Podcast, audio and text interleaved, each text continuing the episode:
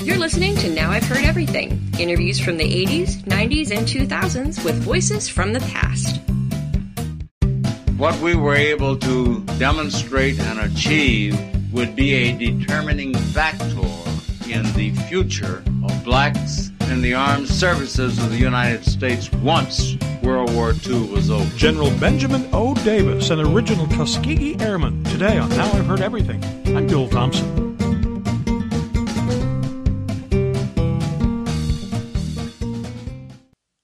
Black History Month, and each week this month we've featured an interview from my archive with a prominent black American. First week of this month we featured Melba Pattillo Beals, who was one of the Little Rock Nine. The following week, Doug Williams, the first black quarterback to start and win a Super Bowl. Last week, Dr. Joycelyn Elders, the nation's first African American Surgeon General. And today, a great military leader. Benjamin O. Davis, Jr. played a key role in World War II.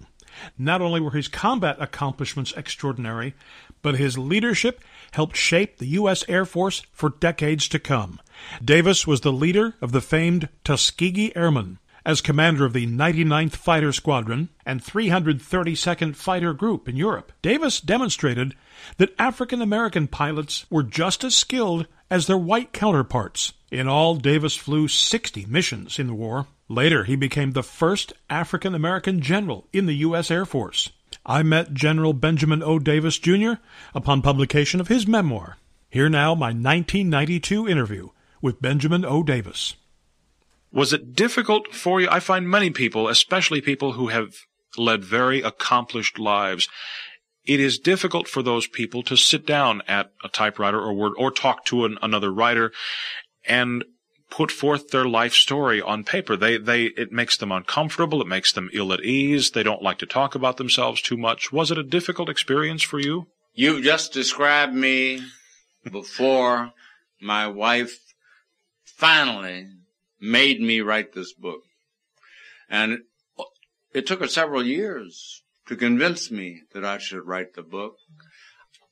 The happiest thing that ever happened to me was that I finally had sense enough to write it. And believe me, Bill, I have become a kinder and gentler person by having written this book, having met hundreds of people from a speaking platform, having answered their questions, having them argue with me, having received hundreds of letters, each one of which over the course now of a year, I have answered in my own handwriting, usually the first day that the letter appears in my mailbox. Wow. What uh, what kinds of letters do you? What what's the tone of the letters? The tone of the letters, oddly enough, is friendly, and it also talks about World War II experiences that are uh, told in the book. And uh, essentially, uh, I think it represents a surprise to some people that black pilots fought successfully in combat in the air during World War II. That was a long time ago, and we have several new generations since then who didn't know about that. Did it take a war to get you into the Army Air Corps? It certainly did. I uh, applied for pilot training to the Army Air Corps before I went to West Point. My father had uh, bought for five dollars a ride for me with a barnstormer, and uh, I was bitten very severely and completely by the bug when I heard Charles Lindbergh's flight, single engine flight, all alone for 33 hours in an airplane, the Spirit of St. Louis, from Roosevelt Field, Long Island to Orly Field in Paris. That did it for me. And I felt because I wanted to fly and I couldn't get in the Army Air Corps in the normal way, that if I became a West Point graduate, they wouldn't turn my, down my application. But I was wrong about that. They did turn it down. In my last year at West Point, I made another application for pilot training, and I was informed there were no black units in the Air Corps at that time, and they did not contemplate having any, so it was would be pointless to train me as a pilot. Because you were black. Correct.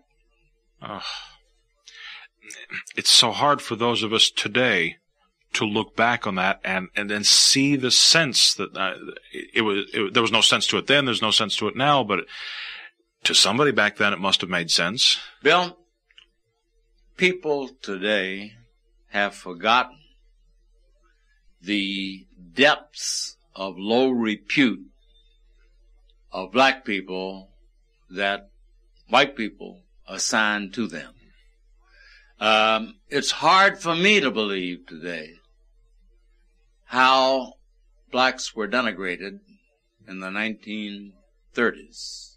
Yet, that was the order of the day. There were very few blacks outside the sport world who had achieved prominence. Oh, there was Charles Drew in world, during World War II with blood plasma. And there was Paul Robeson, who was a famous actor. There was Jesse Owens, Joe Louis, Jackie Robinson. But as far in the ordinary, uh, mundane part of human life, blacks were looked down upon. They were denigrated and they were held in very low repute. So consequently, it was not conceived possible that blacks could be taught to fly airplanes. It was not conceived possible that if they could fly, that they could fly in combat successfully. But I guess when war breaks out, you take whatever you can get. Actually, it was the politics that forced President Roosevelt, who at that time was seeking a third term, to direct the War Department to create a black pursuit squadron, the 99th, in 1940. And that's what changed the course of my life and changed the course of many, many other young black people who wanted to fly. And believe me or not, Bill, it changed the face of America because Americans found out during World War II that blacks had certain assets that represent a national asset. And uh, you you can go on a little further and say that it enabled President Truman to issue an executive order in 1948 mandating equal opportunity and treatment for all people who were members of the armed forces. After this short break, General Benjamin O. Davis Jr. on the barriers he overcame, but the many more barriers he encountered after the war.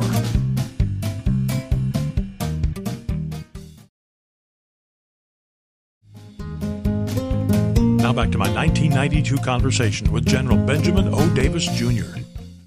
Did you feel then, or do you feel now, like you were a trailblazer? Well, we knew we were trailblazers for blacks in aviation.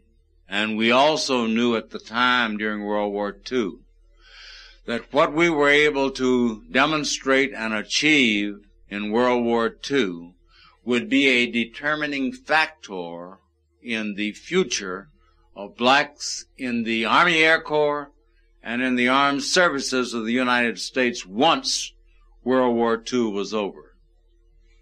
Did you have to do more, be more successful, be more courageous than white flyers?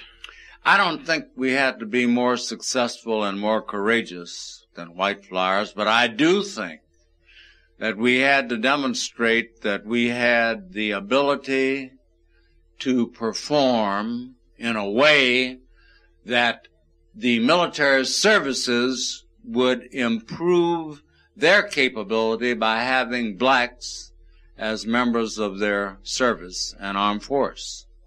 This was part of what happened last year in Desert Storm.